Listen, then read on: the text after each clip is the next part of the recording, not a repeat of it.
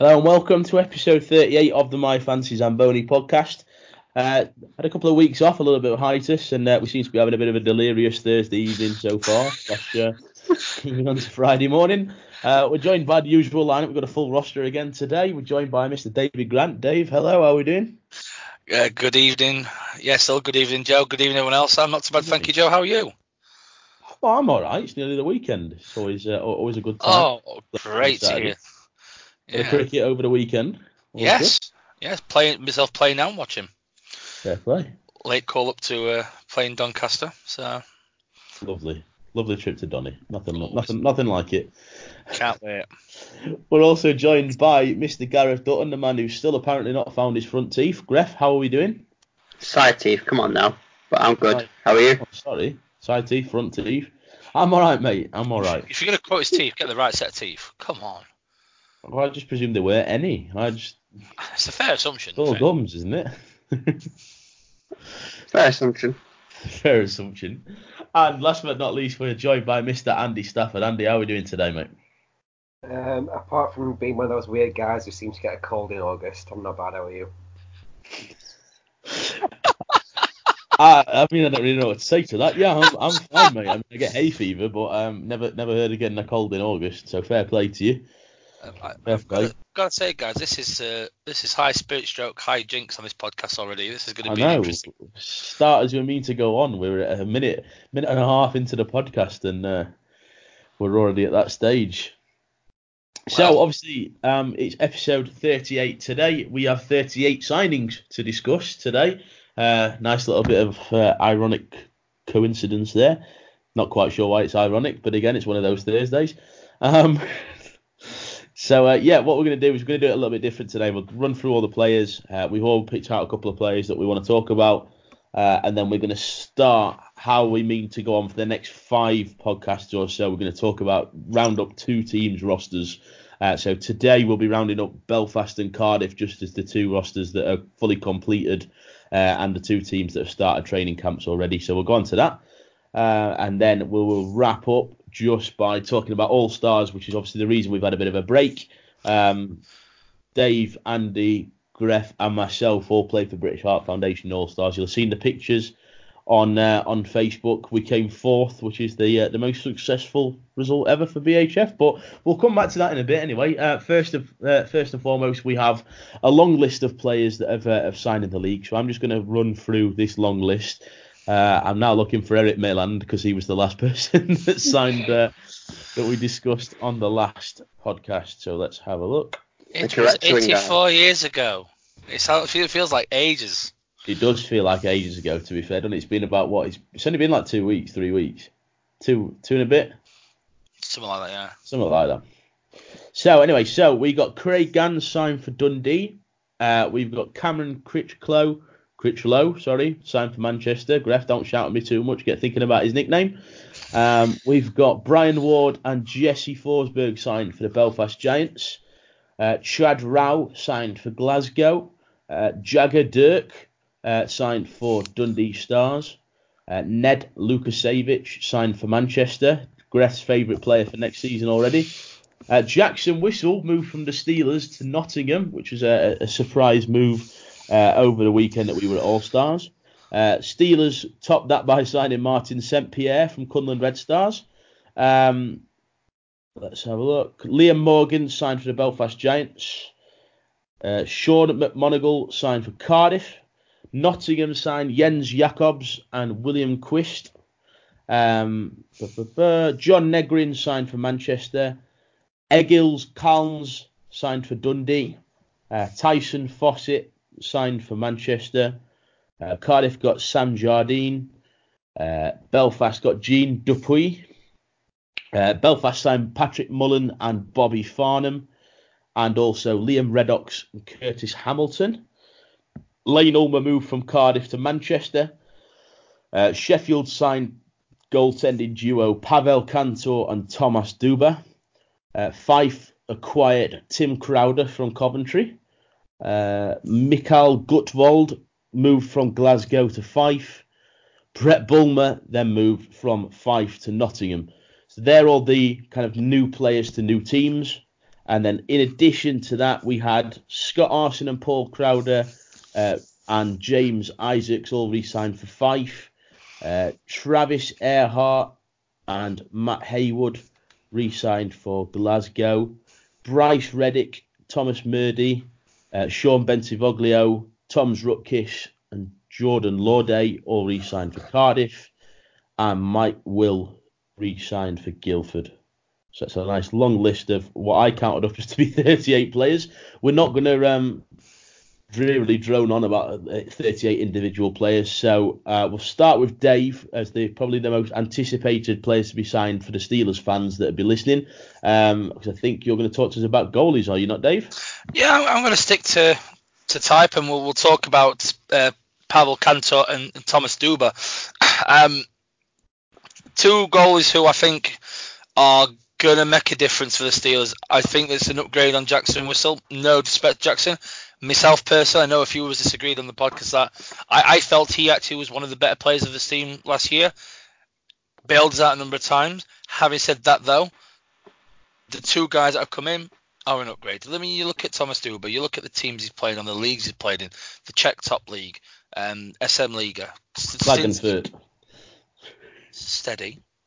Calm down. Stint to the KHL. Got excited. Stint at the KHL. goes to Italy to play for Bolzano. Goes to the DL, and then ends up at Klagenfurt. Um, last year he was at uh, Gangwon High1 in the Asian League. Um, 2.37 goals against with a save percentage of 0.921. Regularly is in the 900 90% ratio for the saves. Um, high experience, uh, represented the Czech Republic under 18, 20, and a senior. You know, yes, he is at a, um, a, a bit of an age, I think 38. But do you know what? Goals get better. The older they are, the better they are. You know, we, uh, we've seen numerous top end goals in the NHL play when they're in the 40s, still pulling 15, 20 wins. So for goalies, aging isn't a matter of a, a problem. I think this is going to be a good signing. Wasn't Martin Brodeur 40 when he retired? I think he was 41. He was I think 41 in the end. He was, he was definitely in his 40s. Mm. But, you know, Martin Brodeur, uh, Patrick Roy, uh, do you know what? I think Lundqvist is knocking on the door. He's well into his. I think he's he's knocking Seven, on. Yeah, so you know they say forwards indeed their primes are 32, 33. Goalies you're looking 34, 35. So he's 38. He's he's on the cusp, but uh, yeah, I think it's, a great pickup for the Steelers. And then you look at the other kid that's signed, Pavel Kantor. Um, again, you know, good starts, predominantly played in the Czech league, apart from one season in Norway too for Jutal. Uh, but again, stats wise, above 900 apart from seasons. But when you when you're playing in the top Czech league and you're getting 900 save um, save percentage, just under. You're going to take that for for a player that's going to end up in the elite league. What I see with these two is I see it as a little bit of a project. I know we spoke off off uh, yesterday about this, and I, I agree with it. It's a bit of a project where Duba, with his experience, will help Kantor because Kantor's only 27. It will help him develop his own game and bring him along. And I I wouldn't be surprised if we see these two in Sheffield for a couple of years. I'm I'm, I'm buying everything. You know, the argument you gave uh, Joe, when we talked about it, because I, I, think about it, I, I think there's a lot of merit in it. You look at the age gap, you look at the the, the um, experience, makes a lot of sense. But in terms of what they're going to bring to the Steelers, they're going to have a bit of stability in, in that position.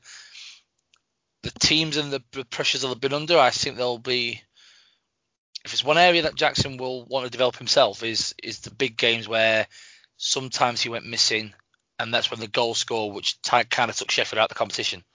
Um, you know, one example is probably that two-minute stint in the second leg of the quarterfinal of the playoffs, where Sheffield has somehow still in this game, still in this game, in the second leg. Never mind the first leg when they were four 0 down Cardiff. Moves, I think it was three, uh, one goal up in, on, on aggregate, and then Cardiff just blitzed, and it was just a couple of goals where you kind of think he'd want them back. As much as not applied science, I, I, I think with these two, I don't think you're going to have that scenario. I think you're going to have a stronger, a more sturdier net-minding presence this year. Um, the interesting one on that, well, is that we haven't got the, the British backup. because obviously if these two both play, then one of the import forward or D will have to sit, sit down. So that'll be interesting to see who comes along and who will also then get the chance to work with with Thomas Duber and uh, Pavel Canto. Yeah, I've heard some speculations from people saying, "Oh, do we think that we're going to kind of nick the Brit goalie from Steel Dogs?" I don't think people have quite clocked the logistical failure in that, in that Steel Dogs are going to be playing at the same time. So why are we going to nick their goalie? I think also the one the name that they've mentioned, he's only really just got into the Steel Dogs. Um, Curtis Warburton, he's only just broke into that level.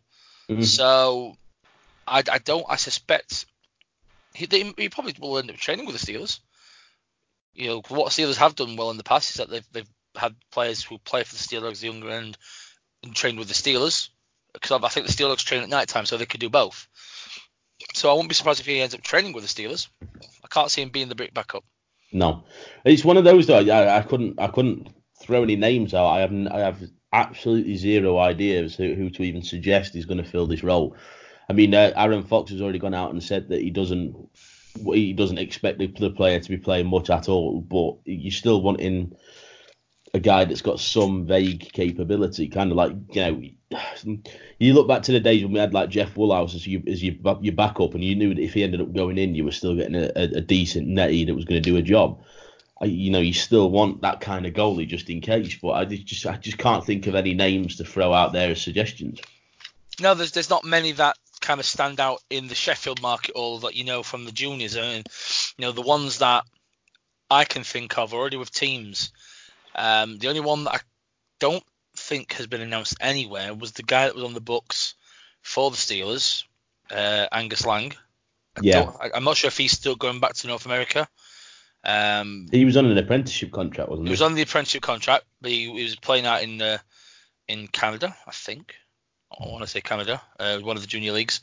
Um, so apart from him, you know, I don't know. It'll be, so it'll be another guy that we, you know, someone new for the for the fan base. As much as he'll probably not play, but it's always not, you know, it's always good when you see a, a new face into the lineup. Yeah, yeah, it always is.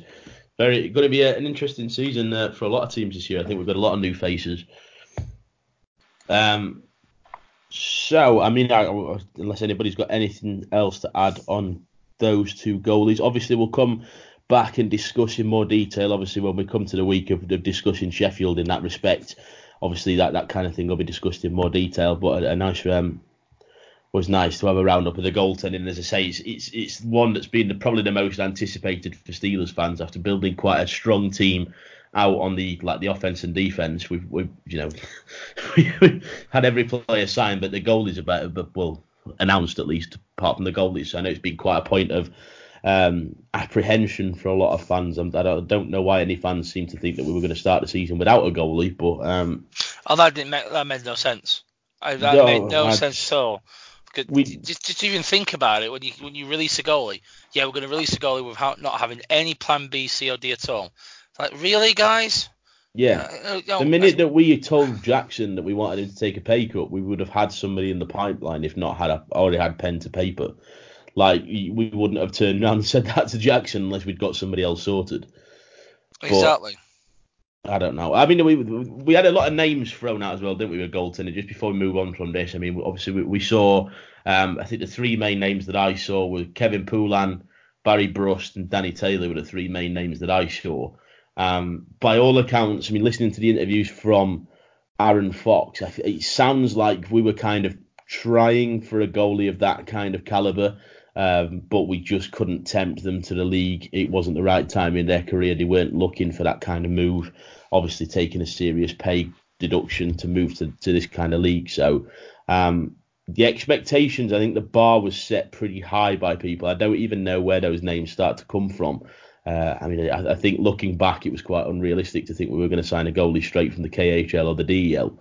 Um, come come from someone who got told name some someone within a club in and around the UK. Probably that's why the bar was set so high. Yeah. Um, which you know, just yeah, you should never you know don't don't real expect expect that to be the uh, the bar setting because as you, you know as the interview said they couldn't get them couldn't get them over the final line. I heard we we all heard um, Brust and Taylor um, and we'd heard me and Gref heard from a couple of people over in, in Belfast were quite good on their sources in respect of knowing when players are signing. That Poulin was a done deal on the university um, package. So they they'd have been amazing goalies to have. One of the three wouldn't have mattered. But I think we've got you know t- in Sheffield two good goalies. I just want to throw one question out to the three of you. In, in one respect, these these goals are good, and we're going to have the third goal is the British one, who's not going to see time, going to train. But is that is that a start of a worrying trend? Because Nottingham's did this, in that we don't have an out and out backup British goalie. The guy is going to be there just to do the door and whatnot. And and, and does it is it kind of is it, is it time to worry or just kind of be concerned that there doesn't seem to be much of a a structure to find the next batch of goalies, the next set that's going to come through, go through the NIHL and go to the Elite League and replace the likes of Ben Bowns, Jackson Whistle, Thomas Birding. Are we going to so we're going to see the trend of teams having two imports and just a, a backup net goalie just to do the door? I suspect that's going to be the way that it. Obviously, it's already the way that it's going. I suspect that's the way that it's going to continue, and I think we're going to see more teams do that. Um, the thing that concerns me is when Bowns's career is done. Currently, who are we going to get to sit in and take and take the, the GB slot? Who are we going to get to go between the pipes for GB once Bowns is done? I know that we're not talking in the immediate future, but it's still quite a concerning thing that as soon as Bowns is, is done, we, who do we have? We've got Whistle, fair play, but Whistle's what 24 now. So you know, other than that, we don't we don't have a huge pot of goalies that we that we can pull from. I think that I think that's the concerning thing for the moment is that unless the NIHL stepping into this new format gives some kind of structure to allow more goalies to get more ice time and develop. Like like we've seen Brad Day going to Telford and that kind of thing. He's gone because he wants to build his game and get the game experience. Yeah. I, I think it's very much a time will tell because I, th- I think it's it, it, hinges now on how this NIHL division facilitates goalies getting that ice time. Yeah, so you've, you've got as you mentioned, Brad Day Telford. You've got Gospel at the the Leeds Chiefs. You've got um, Ash Smith. Ash Smith. I just couldn't think of his first name. Uh, Ash Smith at uh, the Pirates.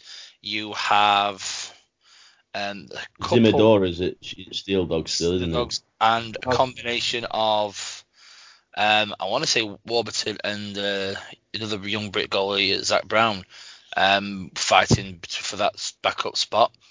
Um, so there's there's some that's that's in there, but it's who you know not all of them are going to make the cut to you know push to be in the league. No disrespect to any of them that were mentioned, but just you know it just won't ha- some of them it just won't happen. So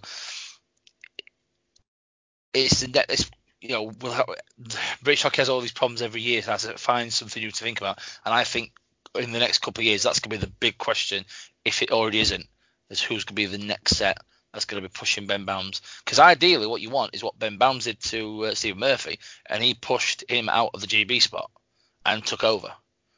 What mm. you ideally want is someone to do exactly the same to Ben Bowns. Yeah. And didn't Murphy do that to Lyle? Murphy did that to Lyle, yeah. Absolutely, yeah. You look at the last few GB goalies. I mean, uh, there was always that one standout GB goalie in the league, weren't there? I mean, Lyle, Murphy, Bowns now. Whistle's coming through, fair play, but I, I just that's the thing that concerns me is is once Bowns goes, if Whistle picks up his game more and gets himself to that same level as Bowns, then fair play. But it, it still begs the question again, not in the immediate future, but who's going to step in once that kind of generation's done? We don't we don't have a structure to allow the development of that kind of goalie. Belfast took a punt on taking Bowns because uh, sorry Cardiff took a punt on taking Bowns even because at the time Cardiff weren't at the level that they're at now. They weren't at that level and expectation of success, so they could afford to give Bounds the chance where Sheffield couldn't.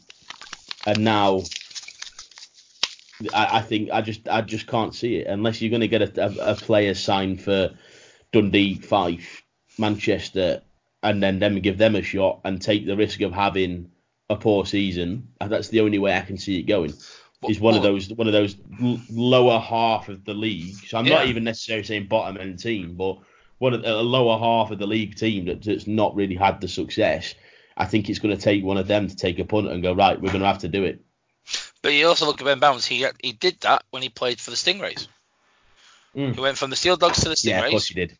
Uh, had a couple of years there, bit his teeth in the Elite League. Then Cardiff took him on, and you know, as I say, the rest is history.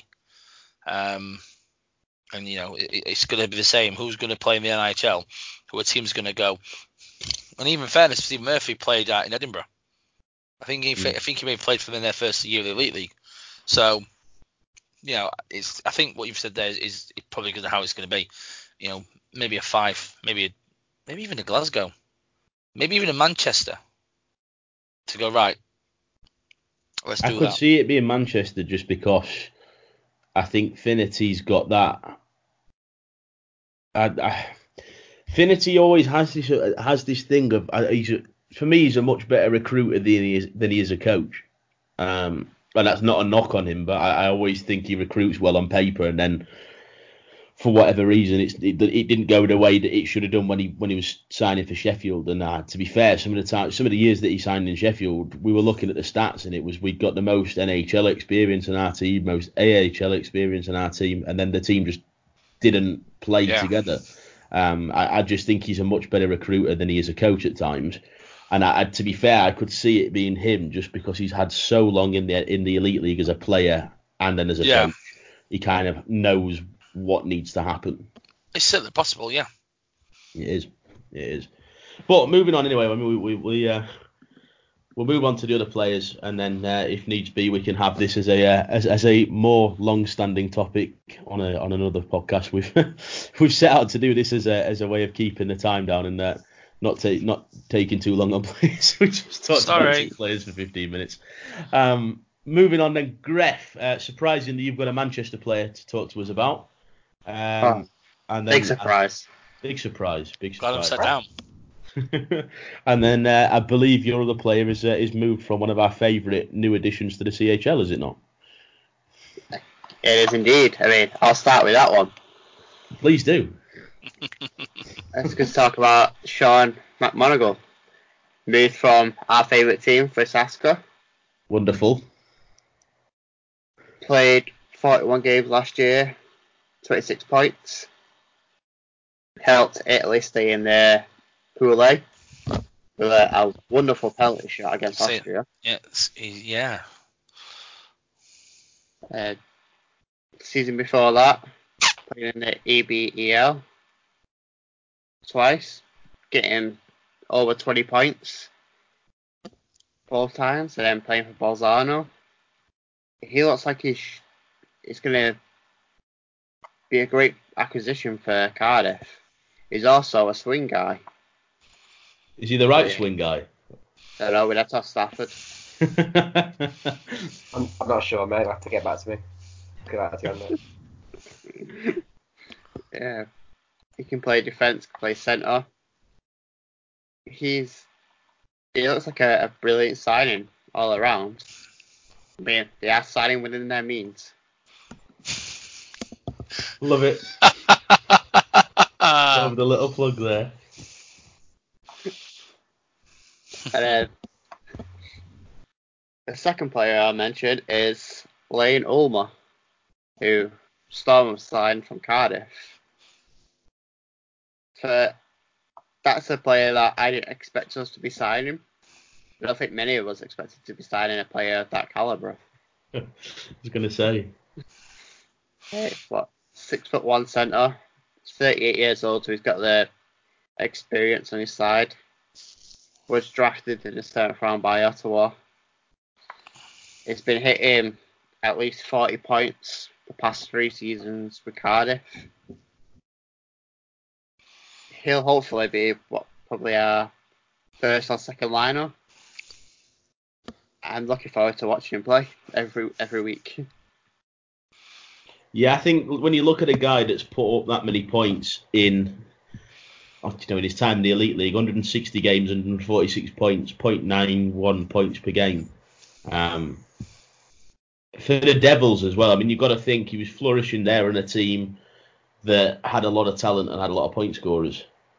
Um, and that's often when you see your top end kind of guys sometimes just kind of get a little bit hidden, go go a little bit under the radar. So you know if he's putting those points up for, for Cardiff, what's what's he going to do when he's a first liner and, and really pushing it in, in Manchester?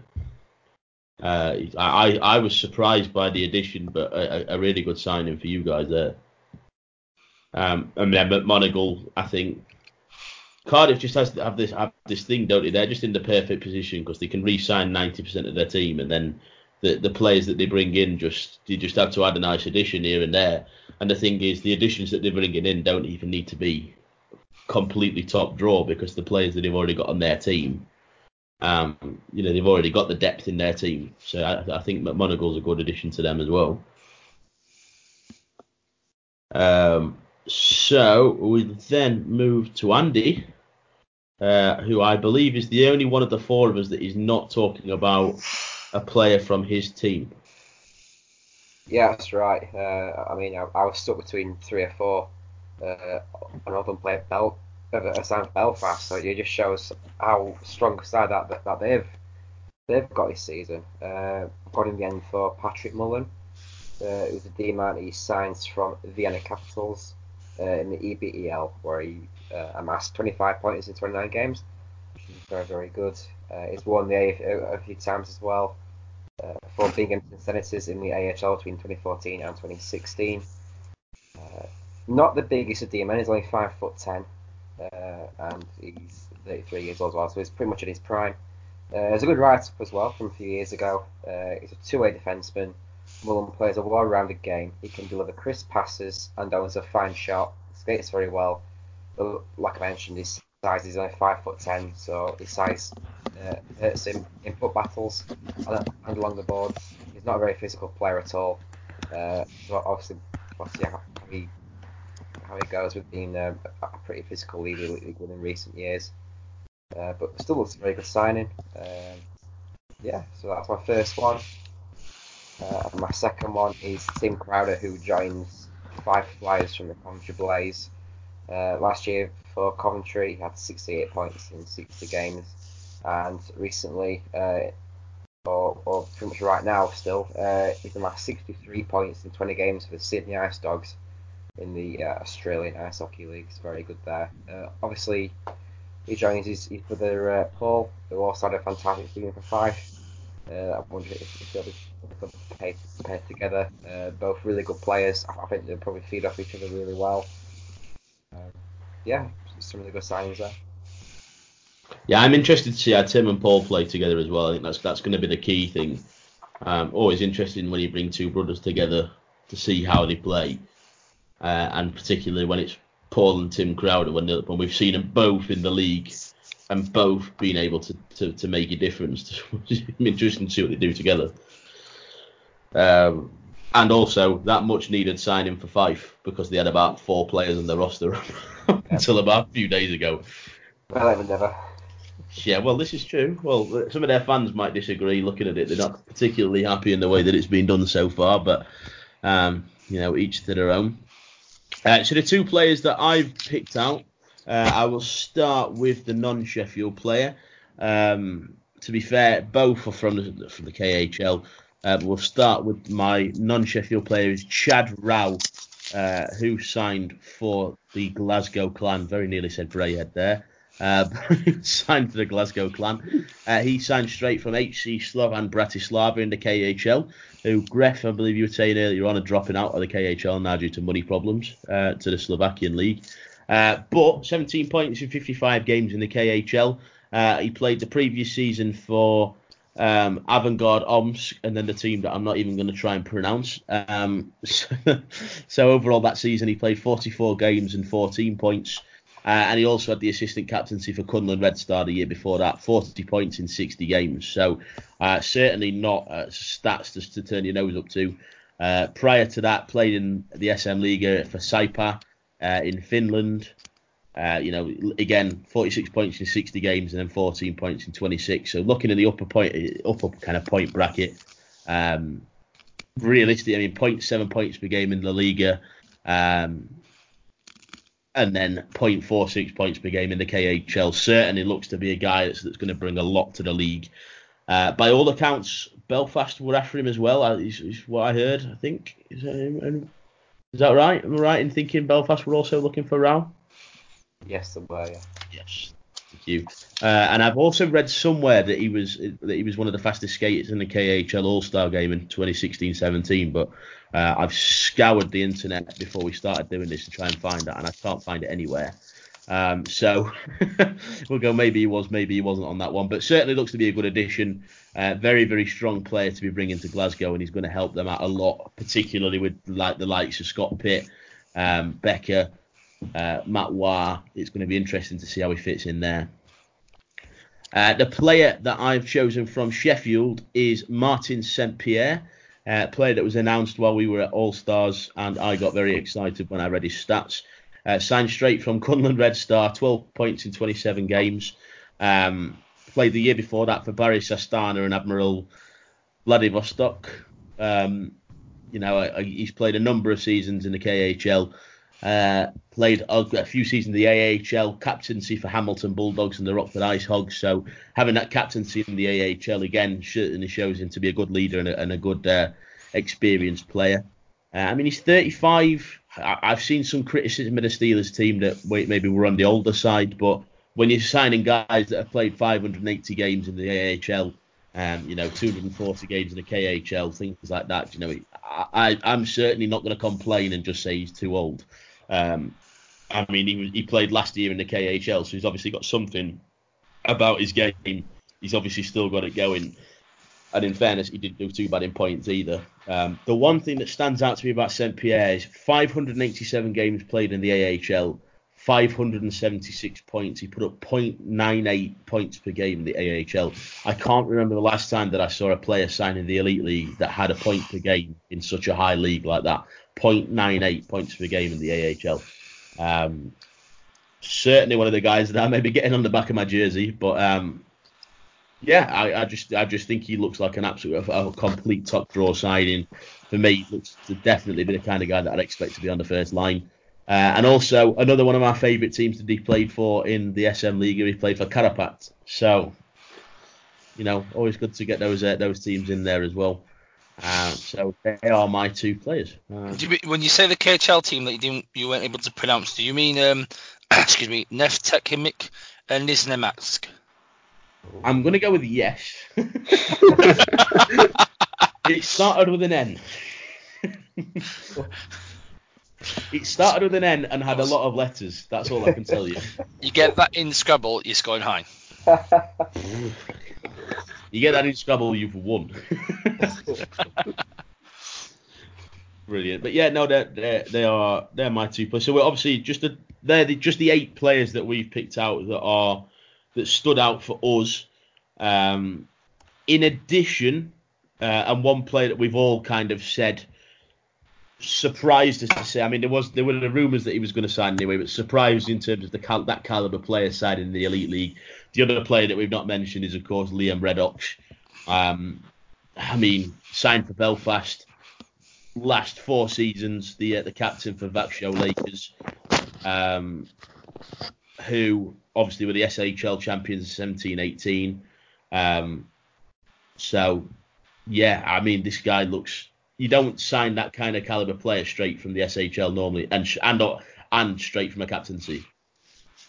So I don't know what you guys thought, but I, even though it was rumored, it still baffled me to be seen in black and white and, and confirmed that he'd signed. Well, look at the number of wears. It's no wonder he's, he's a good hockey player. Um, no, he's not wearing 22, mate. No, he's wearing 85. He's he's up in the game. Um, but you know, like you said, eight years SHL, four years as captain. Um, guy who has highlight reel goals in the CHL, um, the real deal, and he's signed in the Elite League. It's a big, big pickup for Belfast, amongst other big pickups that they have done, um, which we'll talk very shortly about, no doubt. But no, Liam Reddox is a massive signing. Probably, I think about four or five teams have kind of gone, you know, this is a big signing. Oh, hold my beer, we'll raise the bar. I think this is kind of the end of this is kind of one of the last ones of, of raising the bar. you, you know, you're not going to get as good a caliber player as him come to the elite league. Mm. Belfast have done well to, to bring him over. This this year's become less of a hold my beer and more just of a pass the parcel, or instead of a parcel, it's a pint. Because I just think every time you get one signing, somebody else just goes above and beyond to uh, to make another. It's it's been quite yeah, it's been quite outstanding in that respect this year. Um, just one other thing that we'll mention before we move on, as, as we say, we're going to sum up the kind of Belfast and, and Cardiff today, uh, just as the two players that have got full rosters and that have um, obviously started training camps ahead of the CHL. Dave's getting very excited now. We're getting to that time of year where we're about to start talking about the CHL, so you can see the excitement in his eyes. He's fist bumping the air right now. Um, just before we move on to summarising those two teams, just a few players that have left their teams since the last time that we um, that we spoke. Dominic Florian has gone from Coventry, signed in the NIHL for Telford. Um, Shane ba- Baker Baker has gone from Manchester to Thetford Mines Assurancia. Um, Reese Cochrane has left Fife to go to the Steel Dogs. Um, let's have a look. One of the big ones, Patrick Dwyer, uh, has retired from playing. I believe he's signed as assistant coach for the Charlotte Checkers in the AHL. Um, Robert Farmer has signed a three-month trial contract for Lausitzer Fusch. I'm please don't tell me if I got that wrong. I'm proud of that, that pronunciation. I'm sticking with it. I'm proud of you too. Thanks, mate. That means a lot to me. Means a lot. So, so proud. So proud. Hashtag. Um, obviously, we've said Jackson Whistle left the Steelers to go to Nottingham. Uh, his brother was then released by Sheffield. Uh, we don't know where he's gone as of yet. Currently down as unknown as to where he's going. Um, James Livingston has left Cardiff uh, again to an unknown team for the time being. Uh. Jake Morissette, another big player from the Elite League who was retired this year. Um, Kendall McFaull has retired from Belfast. Uh, obviously, we said Layne Ulmer left Cardiff to go to Manchester. Uh, Tim Crowder, as we say, left Coventry to go to Fife. Mike, Mikael Gutwald left Glasgow to go to Fife. Bulmer left Flyers to go to Panthers. Uh, and the big one, the weird one um, that we don't really get at the moment is Lucas Lundvald left Manchester. Um, obviously, only signed this year from Dundee. Is that right? Yeah. Yeah. Uh, he's now been announced that he, him and the club have decided to part ways. Uh, he's currently down as an unknown club, so we don't know where he's going. Uh, so a bit of a weird one there. Uh, but some big uh, some big names leaving, guys. I mean, Patrick Dwyer for me was one of the ones at, at a point that, that, the Belfast Giants needed as a priority signing. I mean, can you imagine if they'd have signed Dwyer as well as the additions that they've already got? Lethal. The mind boggles. Can you imagine getting Dwyer and Reddox playing on the same team together? Oh. My God! And then they when, when you consider they've also lost the likes of Bowen and um, like Murphy and Riley as well. It, it, it, yeah. it, looked at one point like they were going downhill, and then all of a sudden, but oh, as I said, we'll, we'll come back to that anyway. But yeah, they're the players that have left their respective teams since the last time we spoke. Um, and now I don't. I'm just looking to see what else we've got on the on the thing, and it looks like we're going straight into capping over the teams. So uh, the first team I think we'll go with, gents, is the Cardiff Devils. So then we'll go back to we'll then go to the uh, the current league champions Belfast. So we'll start with Cardiff. What do we think to the team that they've assembled? They've retained a, a high number of core players and they've just added pieces to the puzzle. Um, they won't have been happy losing the league title. So they'll be doing everything that they can within their budget to be able to uh, get the the Monty Ball Mark II back in Cardiff. But you look at the team and and you know you look at the talent and you know just in defence, Reddick, Mosey when he's fit, um, Matt Louis and Gleason Fournier. We all know what they can do. They can def- they can defend. You know, tough son of a gun. Then you got the, the high scoring Gleason Fournier. It varies what's the talent they've got in that role. And then look at forward. It's it's an embarrassment of riches. Um, you know, obviously the goat, uh, Nathan Lyon playing for the for the Cardiff. Sorry, wrong one. Joey Martin. Um, Uh, again, Linglet, uh, Dixon, Blair Riley. It's just yeah, they, they, they've they've retained, they've added cutely and upgraded. So it's going to be interesting to see how they how they go on. I mean, everyone knows they, they, they did well keeping Ben Bowns, in my humble opinion. I, I, I did think he'd go to Europe after his performance in Košice. So they've got the tools to get the, the title back down the bay. Yeah, I think that is probably the. I say the three key signings for them this season has probably been Bouncer, Gleason 48, and Joey Martin. Or should we call him Captain Goat now?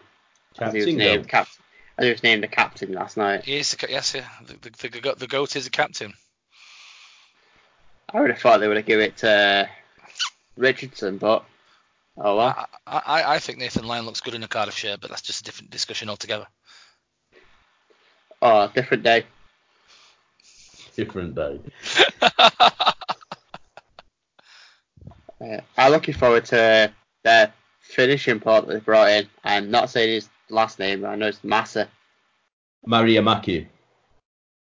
There you go. I'm making up You're for my. KHL non-attempt at uh, pronouncing.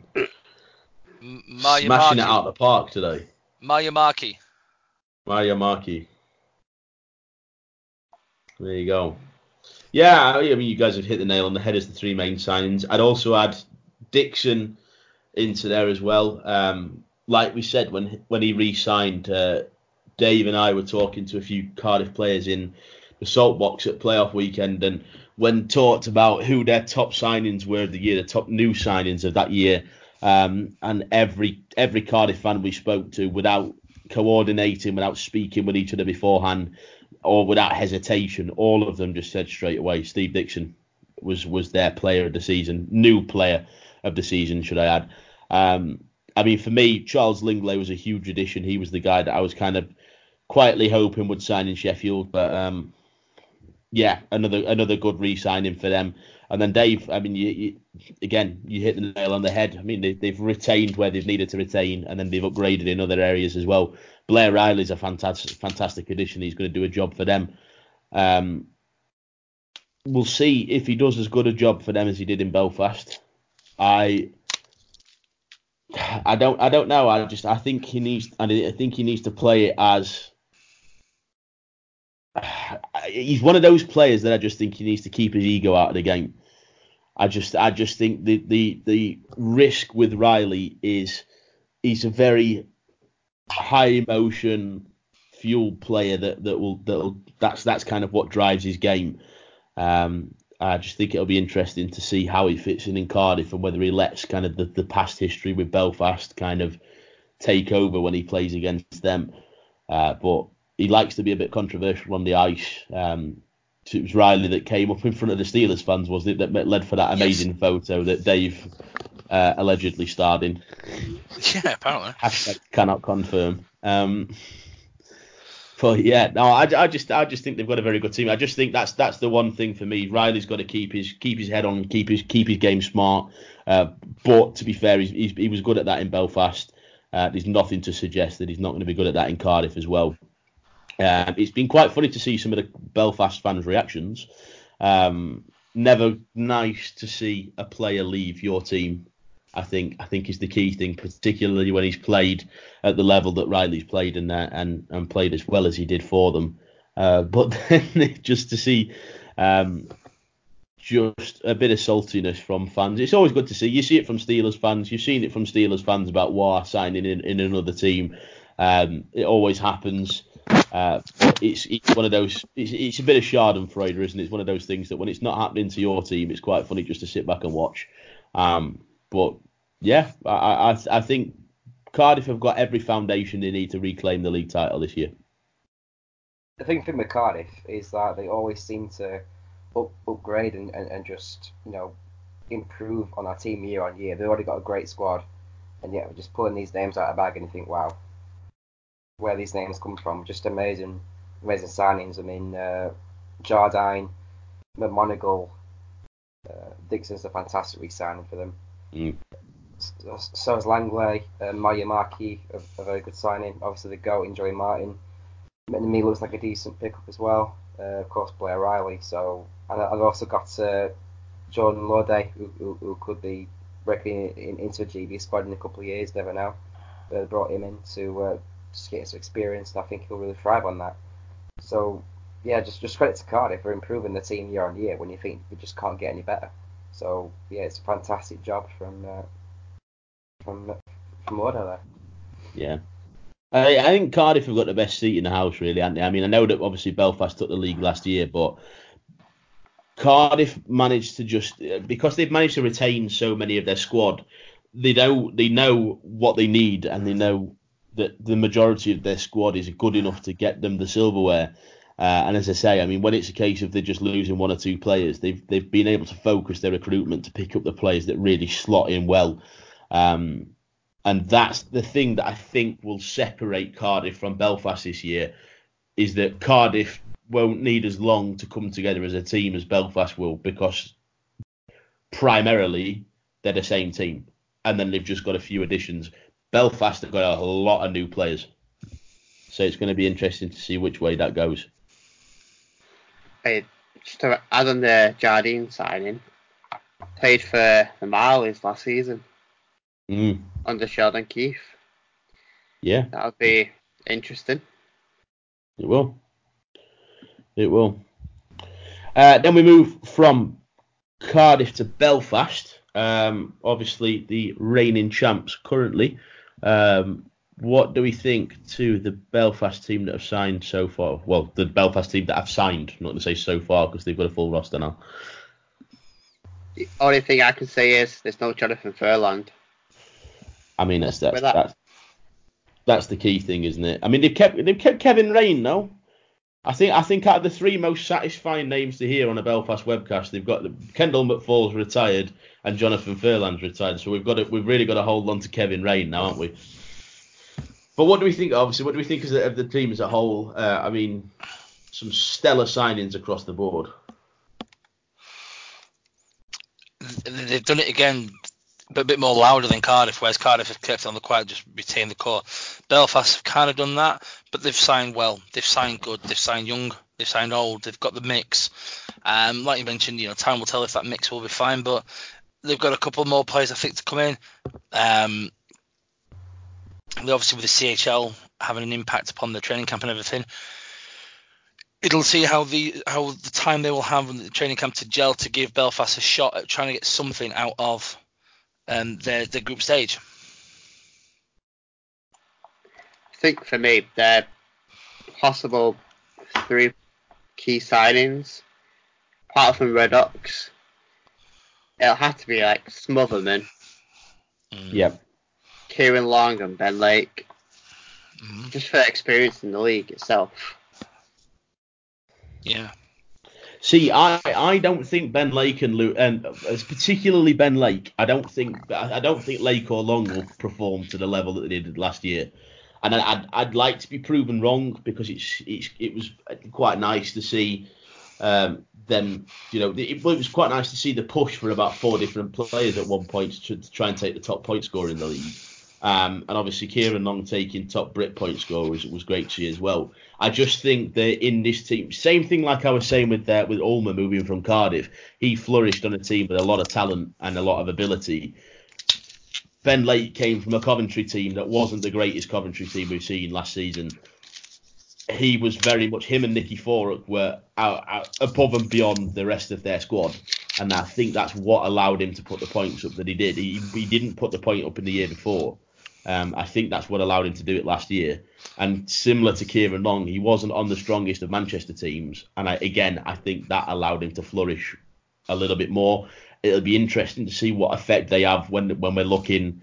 I mean, Ben Lake now looking at that team, you're probably talking second or third line because of because of some of the the rest of the talent they've got on that team. So it's just going to be interesting to see whether he kind of slips under the radar again this season. It'd be interesting to see how Shane Owen plays as well. What do you what what do you guys make of Shane Owen? I mean, I think we, we, we discussed it slightly when he signed, but what do we think? Obviously, he stepped down from Besco, but what? Do you think that they'd been better to sign out of the league or? No, because I think he's he's, he's kind of like Zemlak in respect of he had a great year in Fife, was used to the phase early shots. So one of his problems will be when he comes to um, to Belfast, where the expectation instead of 60 a night will be down to 30. Didn't So- play for Belfast and play terrible for Belfast? Well, he went from Fife to, to Braehead at the time. Yeah. Oh yeah, well yeah. didn't do too well, got released, then ended up playing end of the season in Belfast. So went from the third k- kind of conference all the way to played in each one in that season. So Yeah, true, true. Oh, it's, it's going to be interesting to see how he does. I mean, he was a favourite in Fife, wasn't he, Shane? And they were very happy when they re-signed him. So, um, but yeah, it'll be interesting to see. To be fair, when he played, when when Zemlak played for Belfast, he played 15 games and got 92 percent. So I was, I was just going to say it's an interesting analogy if he went to Belfast and was terrible, but uh, it wasn't. My uh, memory's playing up a little bit on that one. Um, yeah, Greff, you've hit one of the main ones for me. Uh, Jordan Smotherman was the re-signing that they needed to make. Um, be interesting to see how Waronka plays on this team because I think a 23-year-old kid, he's got a lot to work towards. Um, same as Dupuy, but Dupuy didn't play last season either, so I'm interested to see what kind of things he can pull out the bag. Um, the one thing I'll say with Belfast is for me at the moment they're certainly looking to be the toughest team in the league. I mean they've got Matt Pelech and they've got um, Bobby Farnham, so they've got a, a tough forward and a tough D man on that squad. What what do we think that's going to bring? So I still don't think the league's at that stage where we're needing that kind of player back again. I don't think we need the out and out fighter. Sorry, we, they look like they can play a bit as well. So they're going to be more like the power forward. But obviously, the D-man will just be a power defenseman who will just will get the points and will uh, be tough when needs be. It's just for when they play against us. Yeah, Gagnon. Yeah. I think he'll. I think he'll probably step away from the sort of you know a, a enforcer role that he's been used to been playing.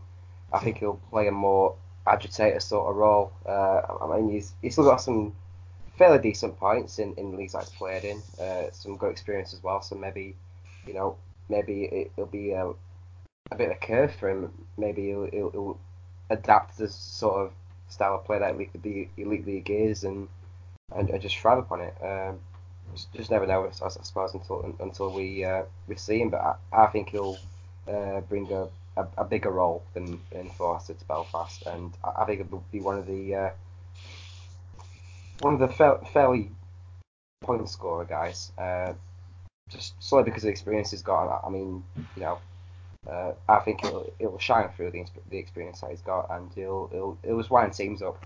It'll, Yeah. it'll wind them up.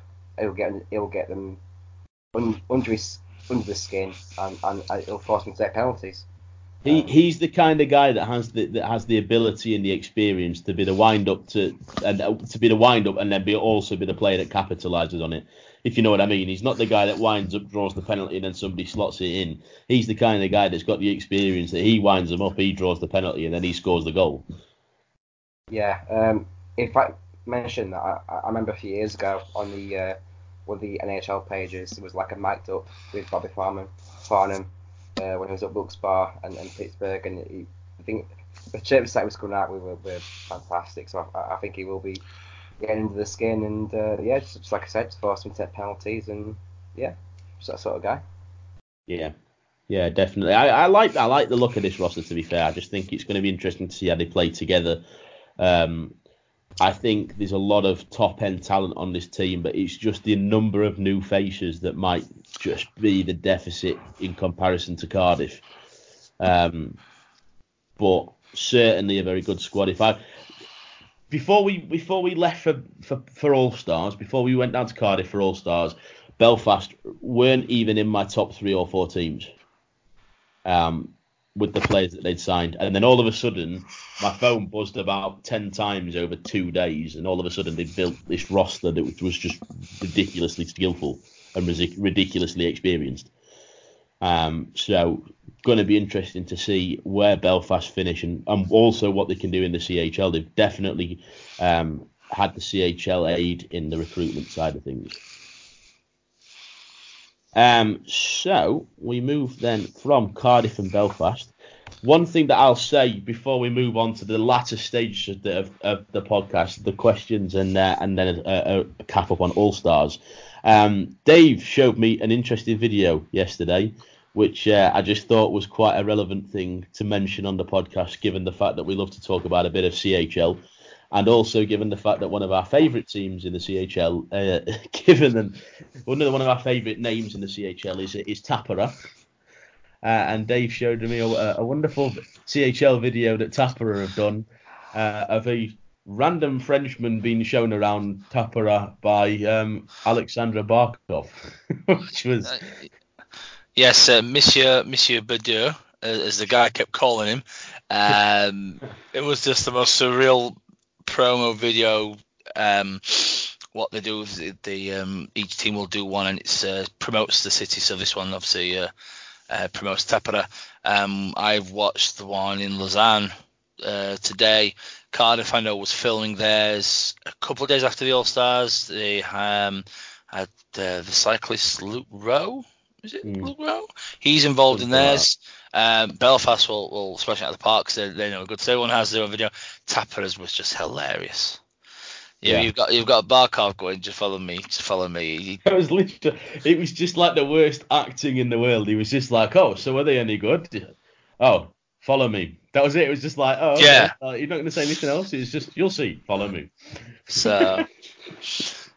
it's amazing what what his teams come up with. Uh, I'm talking more so the, the teams that are in it year after year. It's amazing what sort of uh, material that they come up with in these videos, keeping it fresh keep it exciting. Uh, you know, it, it's just incredible by them to come up with these amazing, amazing things.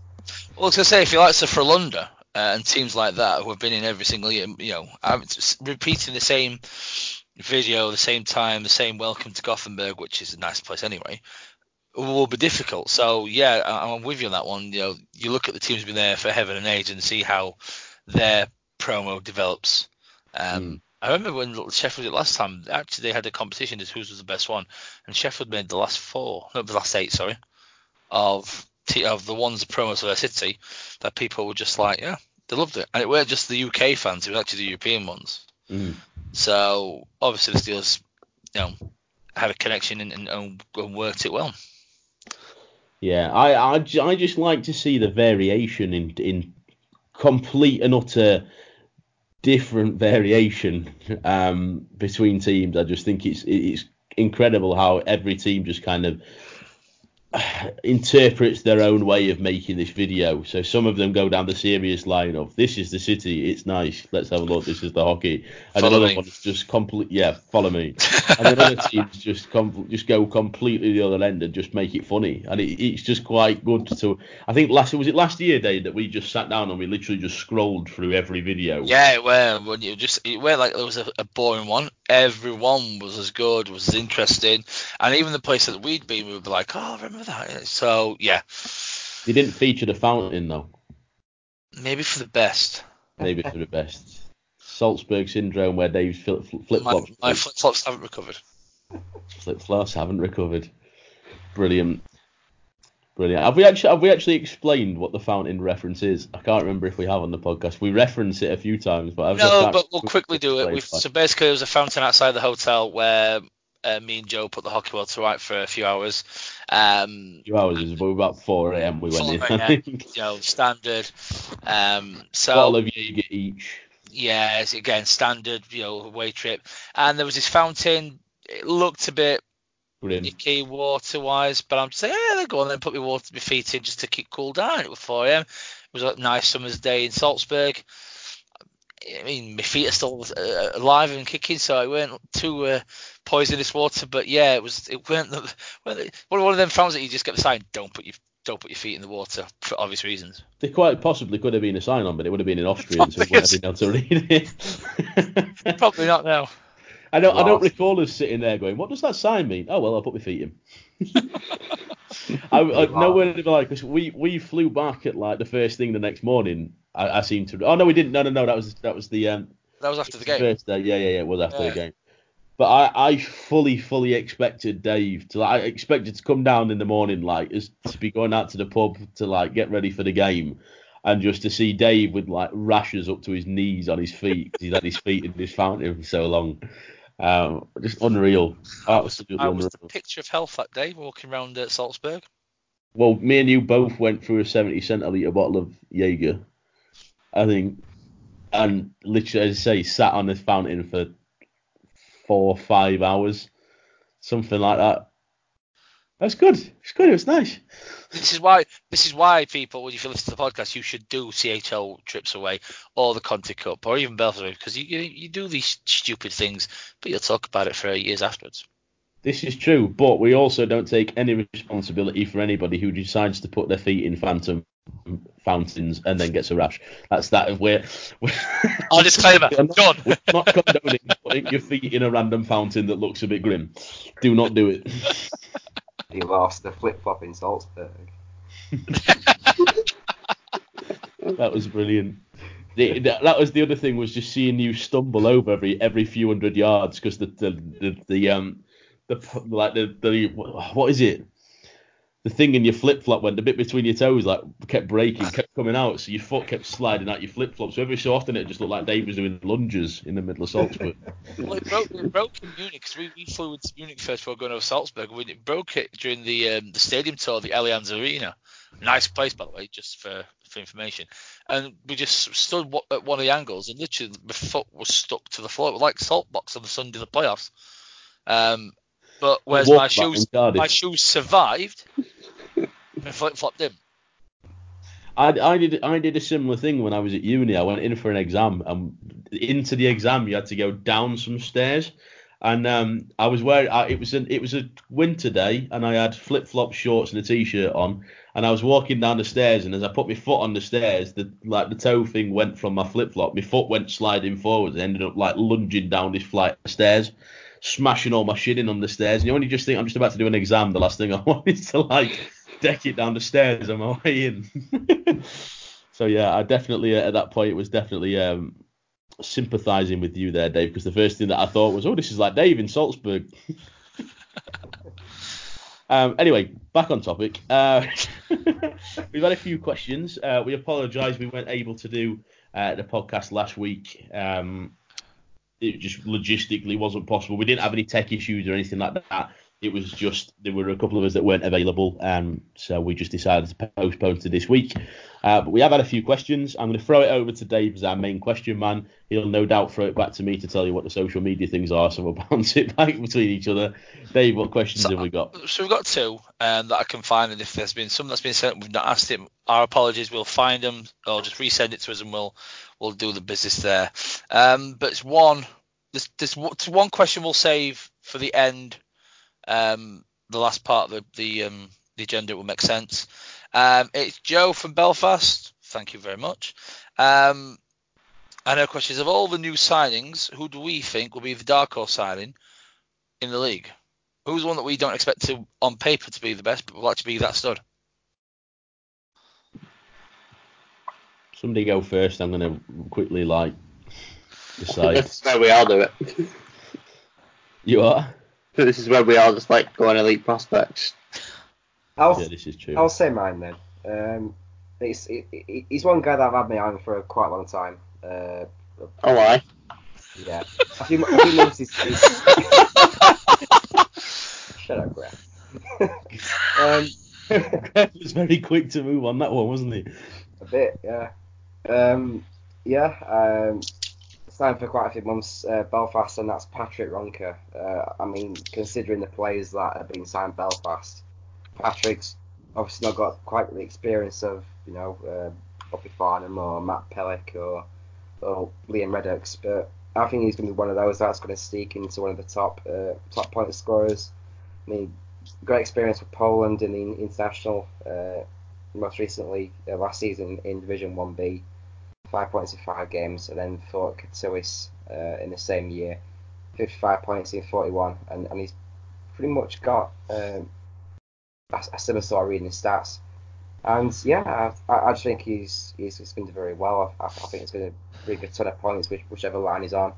Um, seems seems really good, and I think he's, he's, he's going to be one of the surprises. Uh, I think this season. he this is his first season out of Poland, isn't it? If memory serves right. Yeah. So I'm not because I'm being lazy. I, I'm going to go with this one as well.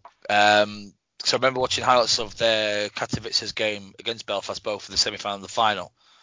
Um, speed, a lot of speed, and I think that's where you got the, the signing and the talent that they've got. This kid has speed, you know, and they're saying sport speed kills. So I, I'm going to I'm to go in with that as well, Lander. That was a good cop out answer for you, wasn't it? In my defence, it's a good shout. While we're on the same line, I'm going to go with you as well. No, I'm, I'm joking. I've got a different one. Graf, have you have you got one? Are you still are you still contemplating? Don't please don't say the same as Andy again. No, I'm still contemplating. Oh, God, not good all day. I was going to form a queue Oh. then. Fine. That's fine. I'll go with mine then. Um, I apologise because I'm going to be a bit of a homer on this one, but I said this to Dave yesterday actually. Um, not necessarily the dark horse across the league, but one of the main guys that I think will go a little bit under the radar. One of the guys that isn't being talked about by everybody is one of the main signings, but actually I think he's going to do a stellar job. Uh, he's uh, what's his name? I can't remember his name. it's his What's first that? name that I can't remember. And I, I'm on. I've got the roster in front of me, What's but I've got it on the wrong year. It's Jonas Liwing.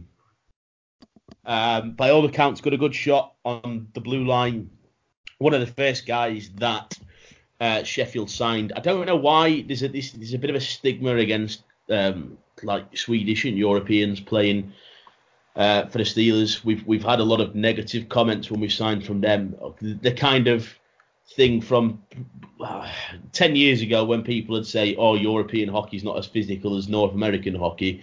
I mean, now they've transitioned to be very, very similar, but I, I think that's that's one of the reasons. I, I, I honestly don't know, I, but I, I just don't think this guy has got all the hype about him like everybody else, and I, genuinely think he's going to be one of the better signings that we've made this year. See, for me, I think probably William Quist from playing for Panthers. There's not really been much hype about him, even though he's been putting up some pretty decent numbers in the Allsvenska uh, last season in Denmark. He could be a player that Panthers missed out on last season. Yeah. Yeah, he certainly could. It's not a bad shout, that, in fairness. He, he, his highlights package for the Panthers, what they put out, yeah, looked uh, the, the type of player that would go under the radar. But I'm sticking with my, my option with Wronka. Um, he's No, so you're sticking tip- with Andy's option of Wronka. Well, I'm putting half claim on this one. Right now. Are you now? Yes, I am. Oh, so, but no, yeah.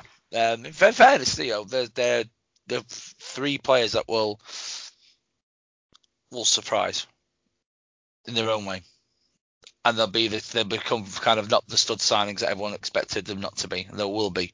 So, I suppose it just shows that the talent that's in the league this year.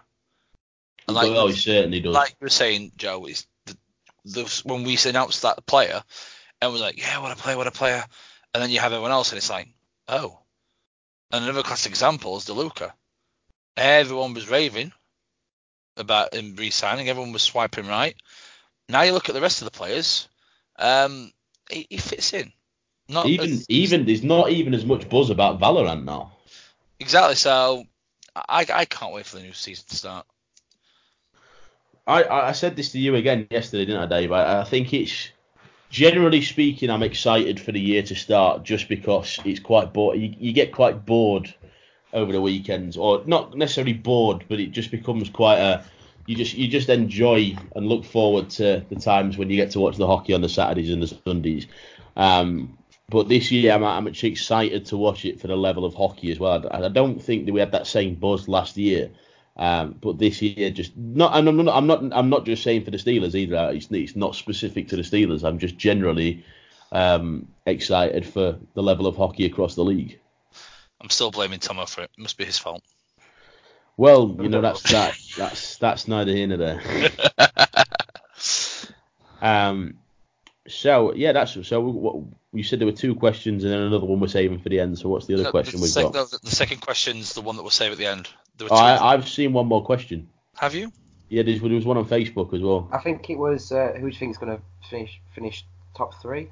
It, well, it, yeah, it was James Helliwell asked. Uh, he said, "Throw you a nice easy one. What's your league predictions?" Then I apologise to James for not acknowledging his question. You should do. You Uh, should yeah, do. I, I am doing. We're gonna, Dave. We're gonna ask you for your league predictions first, just so you can't copy Andy again. And you can write them all down. and It's gonna be like back at school where you put your arm over. The, You can't move it. And the tall, the tall ones would be able to look over still. Um, Yeah. was, he, was, he ask, Yeah. was he asking for the top three or you, the league winners? He just said league predictions, but I, I would, I'd say Um, top three is quite a good way to go. so I'd say so I'm gonna go. I'm gonna go Sheffield Belfast. Very tight. I'm gonna it's between a point. I'm gonna go to Sheffield. Um, I'm I'm gonna say Glasgow third. Um, Cardiff will just make the playoffs because they're playing within the means. Um, no, jokes aside, it's I can't say anything apart from uh, top three of Sheffield, Belfast, uh, and Cardiff. I think Sheffield. Though I'll stick with that. I think Sheffield will, will, will nick it. Um, I just think that the, the buzz and everything around Sheffield gives them that energy, and I think it'll give them that push. They have the facts that could you know derail them, but I just I, I've got the feeling that you know Mon- Monty's coming home. See that one being the uh, the intro video for the Steelers this year. Can you imagine the Steelers coming on the ice all year to it's coming home? Uh, so what do you guys think, Griff? I'm gonna say Cardiff, Sheffield, Belfast. Not They're Manchester. gonna be. We'll make playoffs this year. Yeah, I was just going to ask you that. That's what was going to be my question. I was going to say, will you make playoffs this year? What is is that after a year hiatus? Gap year. G- Gap year. Gap year. Um, o- okay, so you- you think Manchester are going to make playoffs or Buffalo? Yeah. The Buffalo Bills will. Don't about the NHL team. Buffalo Bills definitely will. Brilliant. We're gonna wake up in the morning to the four horsemen of the apocalypse about arriving on the street. Who thinks Buffalo's Don't going miss that. Um, I, first, I think it'll be Belfast. Second, Sheffield. Third, Cardiff. Fourth, uh, I'm gonna go with Guildford. Oh, do you know, I had a feeling you were going to say Guildford. and Gl- Glasgow fifth. Uh, We already said top three. Shh, let him keep going. I want to see if, I wanna see if he thinks Manchester are going to make playoffs. okay, beer all day. Um, sixth, I think will be He's Five. forgot. He's forgot who else is in the league. I have actually. I, I literally have. Um, Oh dear. as far as I'll go, 'cause I, I can't remember what else in. Telford. Where's Telford going to finish? Um, 15. 15. 15. All right. Are Manchester going to make playoffs? Um, I think they will. But just, Dave. No. Sorry, Graf. You'll miss it just the once again. It's good to I love you, isn't it? I know. Thank yeah, you. it is because I'm going to say no as well. Uh, I'm going to go with But we all know Uh, Griff loves us all. Cardiff one, Sheffield two, Belfast three, and then I, I agree with you, Dave. I think Glasgow four. I, I think it's hard to look past Cardiff, Sheffield, and, and Belfast this year. You can say what you want about checkbook hockey, playing by your means, whatever. I've heard a number of people say. In fact, I've heard a number of Glasgow. I heard a number of Belfast people say that we were playing checkbook hockey, and then all of a sudden they announced all these players. It was like, ah, who's playing checkbook hockey now? Um, Do, do they still use checks now? well, yeah, but back payment hockey doesn't really have the same ring to it, does it? Bitcoin, You know what? man. You know what, Dave? All about Bitcoin. some people some people don't have online banking set up and so they have to live by the means and use the checkbook. This is true. Yes, this is true. Um, MK.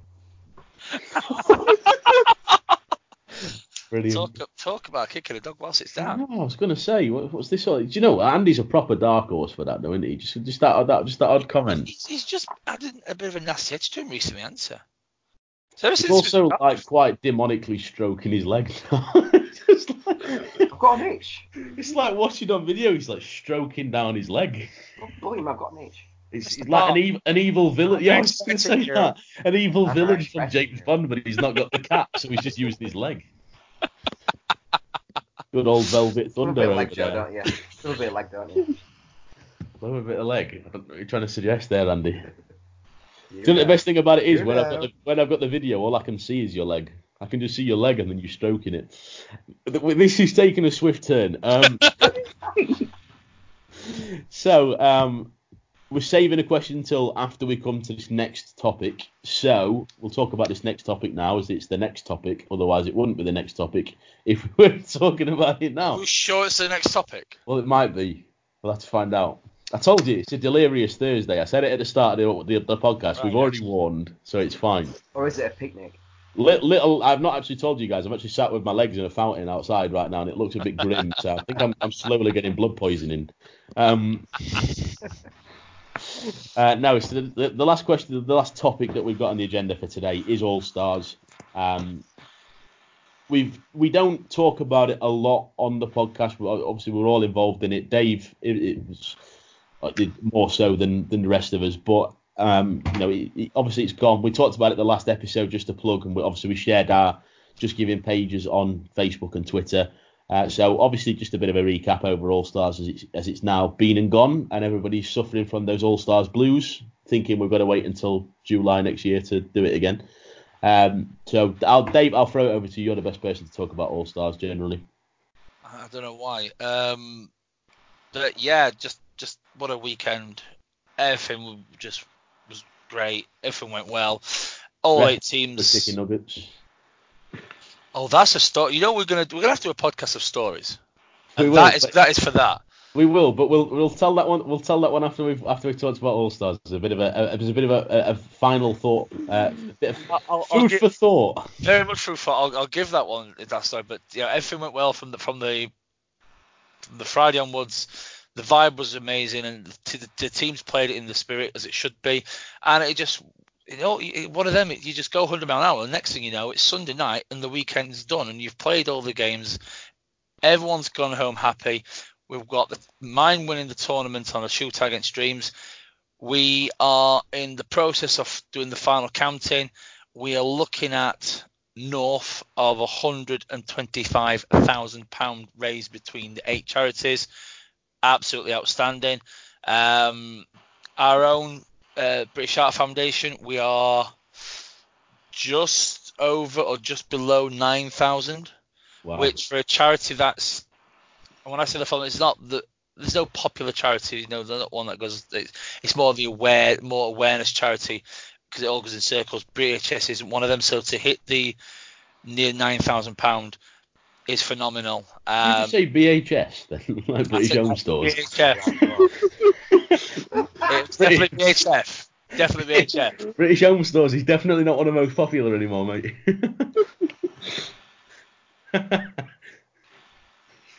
Move us if on. Uh, what was it? Yeah, so you know they did that work. You know, um, Help for Heroes was 30, 13 grand. In all fairness, it doesn't matter how much each team raised in that context. Everyone just the money that's raised is going to make such a difference to that community. So the, the British Heart money is going to, you know, for example, that'll fund near enough nine new defibrillators um, in and around the UK. Uh, the money that Help Heroes raised is going to help uh, veterans who are suffering from PTSD and other, you know, horrible things from their service to the country. Dreams come true. The money's going to help pay for a dream. Um, and I can't, there was a kid who actually was there this, at the weekend who, like the year before, they, they actually raised enough to pay for the kid's dream to go to North America. Uh, Tŷ Hafan, uh, the Welsh hospice team, they was trying to raise enough money to pay for a nurse for the year. Uh, they fell short, but they still raised, you know, I think it was 15, 16,000, something along the lines. Uh, Mind raised around 36,000. That's going to do a lot for the work of the mental health. Blue Cross saying that that's going to help with, um, you know, disregarded animals. And every charity that the, the money raised, prostate cancer, the same, breast cancer, the same, is going to help the research and, and fighting, you know, the horrible illnesses. All the money raised is going to do such a great thing for them causes. And all, that was all done in one hand, and everyone just had a, such a blast. And everyone, is, I've never known a weekend in the 12 I've done where even now, and we're talking coming to f- two weeks after, Yeah. the blues are still there. You see, it kind of dries off now. No, it is still.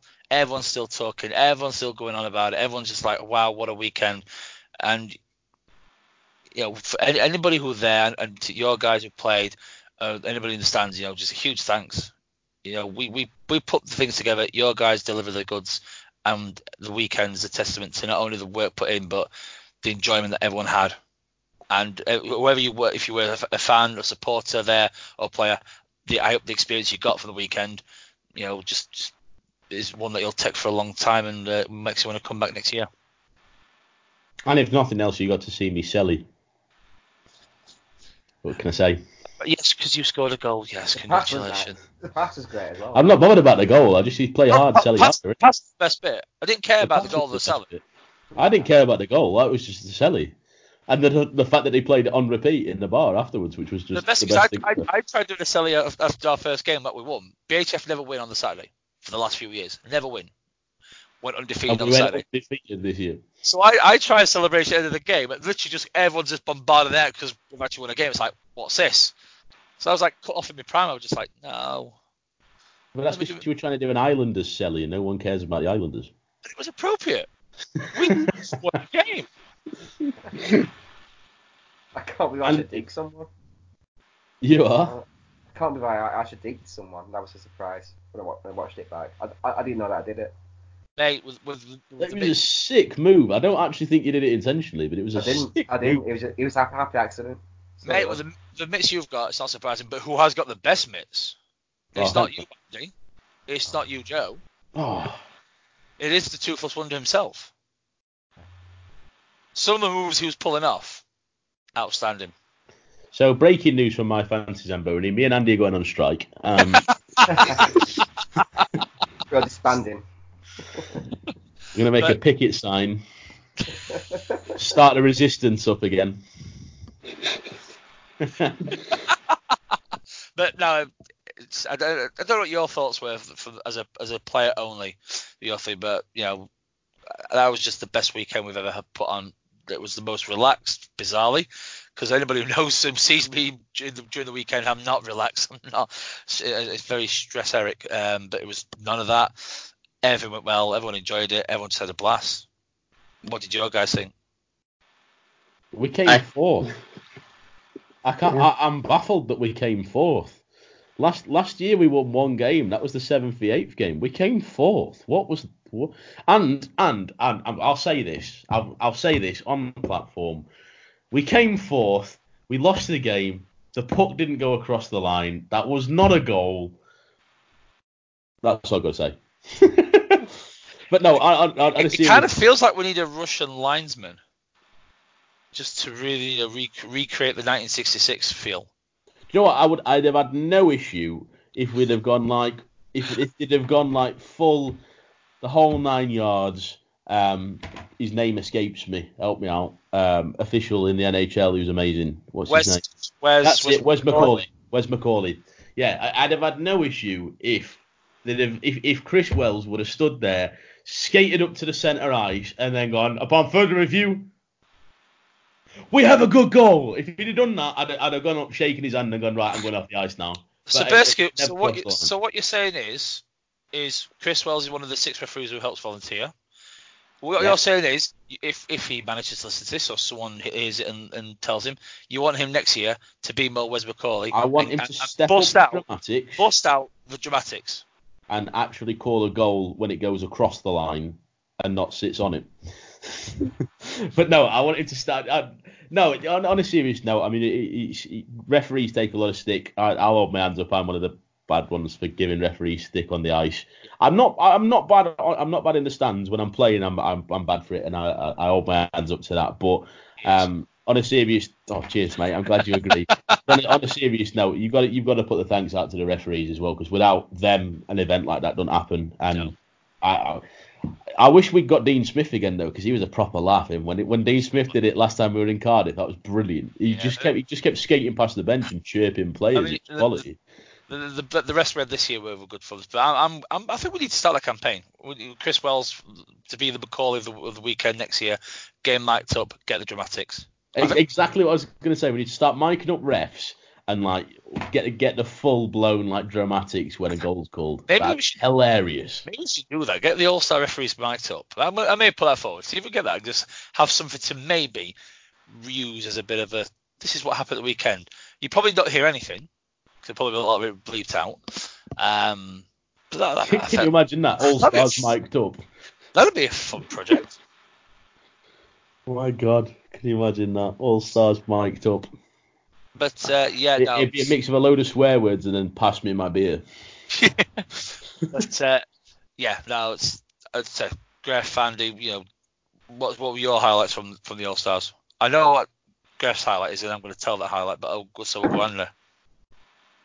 Oh, just so many. I mean, uh, Playing online with me yeah, yeah, that's one. of Again. Uh, again. Lime Bay. Um, Line just bait. So many. Wow. oh, me too. So, so many great things. I mean, uh, I, I don't know about you guys, but this has been the best one in, in the six years that I've been part of this amazing, amazing event. Uh, so many great things to away. Um, obviously, great to see the, the people that uh, we, we don't get to see in Sheffield again. Uh, so, so many names to mention. So, so many names to mention, in fact.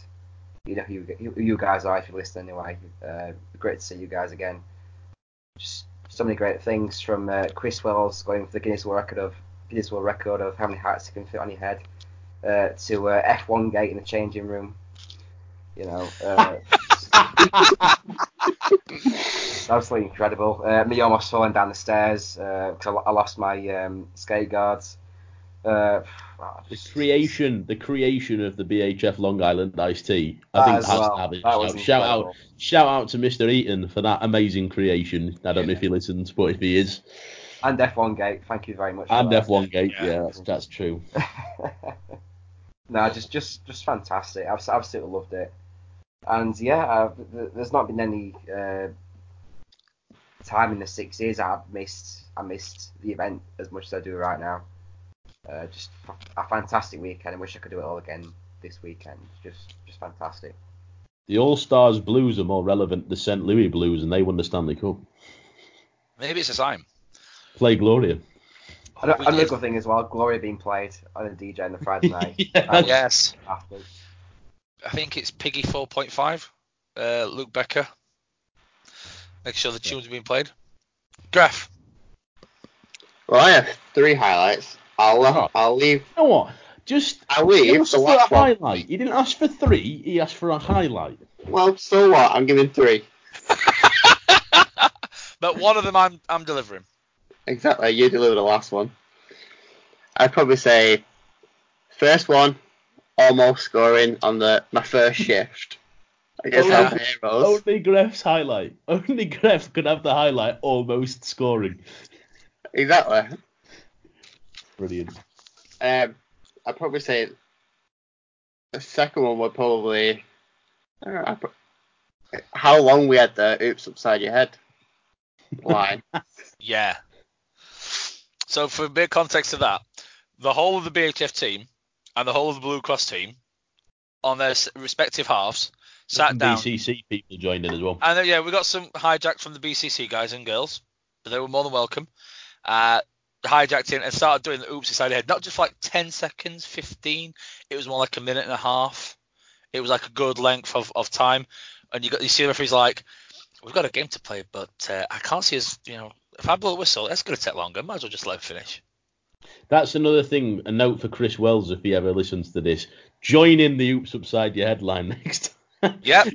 Can you imagine if that, like the referees just go, do you know what, sod this, the game's not starting, we're just going to go and join in. The referees just join, start their own line in the middle.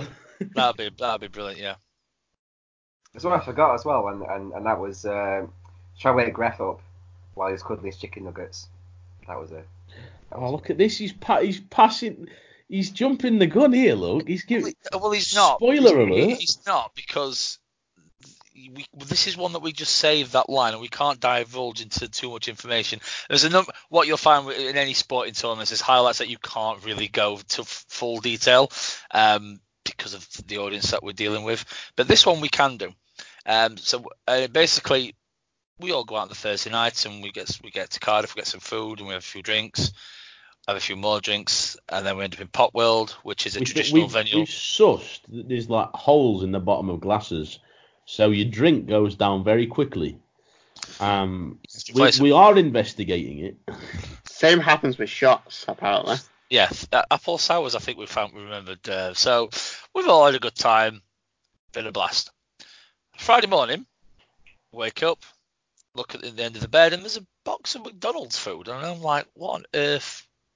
I don't recall ordering food. I don't remember this. So gets up, try and freshen up uh, before going into town. Walks um, to the bathroom to see make sure Greff's all right, but he's just got the biggest, dirtiest grin on his face. He's cuddled up in the duvet. Lo and behold, in the cuddling position is his box of chicken nuggets. Was it Living- the Twenty square box? chicken nuggets. It's- There we go. nuggets. That's Oh, right. See, this is the best thing. None of us remember ordering the food. None of us, and somehow we've ordered our normal food, our normal what we ordered at McDonald's. If ever there was a photo of living your best life, that was it. And it's, it's my fault I missed the photo, but I just looked. I'm like, wow, yeah, someone's happy. Someone's It's a happy. good job. It's a good job Dom and Steph weren't there. Sorry. It's a good job Dom and Steph weren't there to see that. They've been uh, spinning. Very much so, yeah. Um, but uh, uh, and then there's like you know these you just get loads of these stories, and there's this you know there's someone on the side who walked into the hotel and just you know just blast line after line of one earth going off, and when you are able to put a weekend on where you do have all these highlights, all these memories, and and you do talk about them for for years on end. You know, there's, there's stuff that happened years ago that you still talk about in when you meet up with old teammates. When you have that, when you can create that, and at the same time raise a shed load of money. Yeah, we did good. I seem to remember on, on the uh, Saturday morning just waking up with uh, my, my crotch just absolutely filled with glitter and face paint from um, the Pop World the night before. Yes. For, Thank you very much, Judge, for that. That was I'm amazing. glad. I'm glad you finished that off because I was quite concerned where that was going. I, There was a point. It's okay. It's all right. we'll, we'll find the photo. There's a photo of all four of us: me, you, the judge, and Dave Eaton. Uh, but we was glittered up. Uh, me, Andy, and, and the judge. We'll we'll share that photo on the uh, the MSN uh, social media account. Which is. But before we go on to that, so the last question. Uh, Oh was wait, hold on. Before the last question, I have a question to ask Gref. Because it, it sparked from the chicken nuggets. And Dave, you said it's quite amazing that you, despite not being able to remember ordering, it's amazing that you ordered your usual food. Can you Yep. imagine Gref's surprise? And Gref, what would your reaction have been if you woke up and you were just cuddling a veggie wrap? I'd be disappointed. No chicken nuggets, it's just like a veggie wrap. oh I'd be dear, very disappointed. I need my I was nuggets. too. I'm not surprised. I need my nuggets. Um, Get on Uber Eats and get it delivered quickly. So the last question, uh, again from Joe. Not Um, not not you. Uh, this is Joe in Belfast. Um, basically, who is the best at throwing shapes? Now, I suspect this was aimed at us four. However, I Definitely feel we- I feel. Well, you didn't really dance, but did you? Um, It's, it's the it's the sprinkler. no, well, no words are needed. But I think we're going to open this up because I think there's there's two candidates very much had the best um, uh, in throwing shapes. And also, I, I think we, we probably need to say for a disclaimer that none of us are particularly good at throwing shapes. Don't think. I, I I don't think any any of the four of us are going to complain about being told that we are not the best out on the dance floor. Um, so it's probably the other reason that it needs to be thrown out to uh, other other people. best to describe our dancing is it's more like murder on the dance floor. Um, that's how bad our dancing is. I can barely see over anyone's shoulders. There's just I've got no room at all to, Oh, oh, oh. to drive or anything. To Just jive. in, just squished in. Did he just say to jive? oh my god. Show us your jive. So in answer to the question, Joe, um, there's, there's two candidates. It- There's, there's Kevin McGlynn and Will Paul. Hall Woody. Woody. Oh, Um, right. he, he um, amazes all with just dancing that we were all just like, wow, what on earth am I doing here? I was in got the walkabout as well. So, I was in walkabout as well. oh, it was walkabout, yeah. Yep. The non-traditional All-Star Saturday venue. Shame on you, Pop World, for having a queue of 45 minutes. You missed out on the trade. Um, But we had the old cackles in the world, didn't we? cackles the lot, yeah. that that so that them stories are the ones for the it's a story only type podcast, and maybe that's an over 18 one because there was a f- some interesting developments on in that queue. Um, but no, Will and, Will and Kevin McGlynn were probably the uh, My, my vote has to go for, for Kev just for seeing him jump up on that table. I'm I going for don't know Will. how he did it. He jumped. He jumped on. He jumped on a table without using his hands. He just like jumped up on a table and instantly started grinding on this table. I've just just never seen anything like it in my life. like I, I just my vote's got to go for Kev. I've, it was just the athleticism of getting up on the table. so at least now we know why he he nearly missed the first game. Um, and mine's Will Mine's Will as well. doing all that and looking like Woody. It just Yeah. seemed to have a different dance move for every song. It, it's just a different sort of move. Like, wow. Well, he was coordinated, mate. Obviously, unlike you, where it's just all jive, he was coordinated. he had different moves. Bit of Yep. variety. Be, be more Woody, basically, and have more variety in your dance moves. All variation, no jive. I'm surprised. No, I'm surprised that no one's mentioned um, the um, the best man on the stag do that with us in the same hotel, and a judge just giving. That's him for the, the That- that- 18 plus. That is That's that for a is- that is different the, podcast. that is That's for- not. That's a enough. different podcast, That is a different story for a different day. But if you ever find us in around the rinks, you're more than welcome to ask us, and we will answer, and we'll tell you the story about the best man at the hotel. The only thing you need to know really is it got Greff in trouble. Yes, it did. Ah. If you want to see, if you want to see video, just DM us and we'll send it to you. Look at Stafford trying to get people to slide into DMs. Slide into his DMs. What's going on here? What is this podcast? You know, He's, he's- look at uh, Stafford. He's getting the wrong idea as to what we're going for in this podcast. Isn't he? He's, he's, this was this podcast turned into Plenty of Fish or something. hello Honestly, and welcome to the Well, My it is half Fantasy one. Tinder It is podcast. one. honestly, staff, you have a word with yourself. So I, I I think I think now is as good a time as any to uh, to end the podcast today before we spiral into any more um, madness. Um, so before we go, call this uh, that it was going to be a crazy one. I did. Yeah, yeah, you were all warned. I said it's a delirious Thursday. Uh, we decided to try and make this a bit of a shorter episode, and we're still going on for over an hour and a half.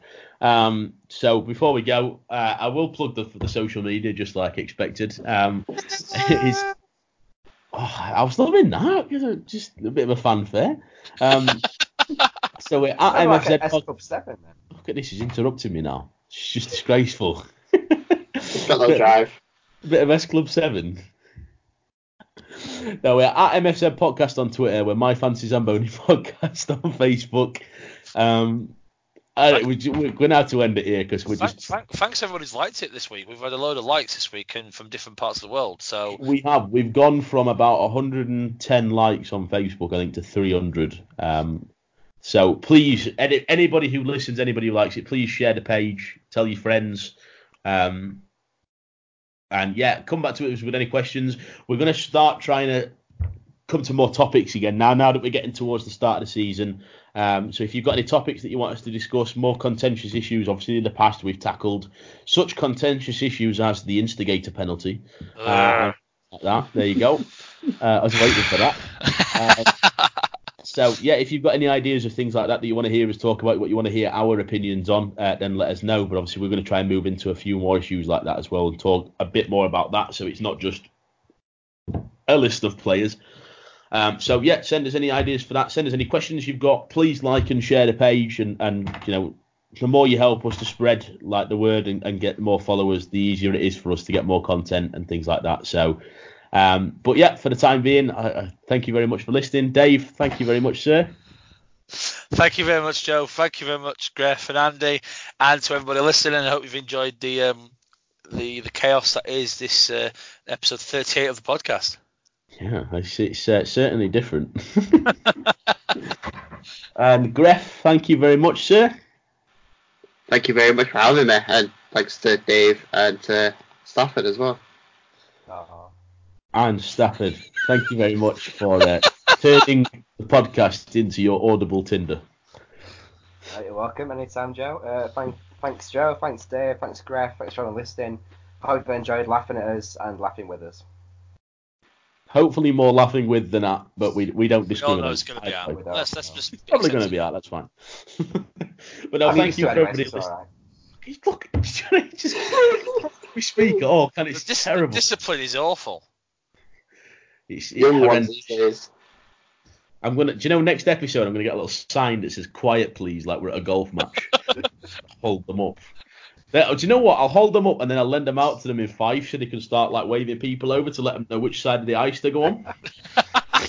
Why is he's not there anymore? It's fine. Brilliant. But no, thank you to everybody for listening um, and for liking the page, as Dave says recently. Um, and thank you for another episode of My Fantasy Zamboni. Cheers.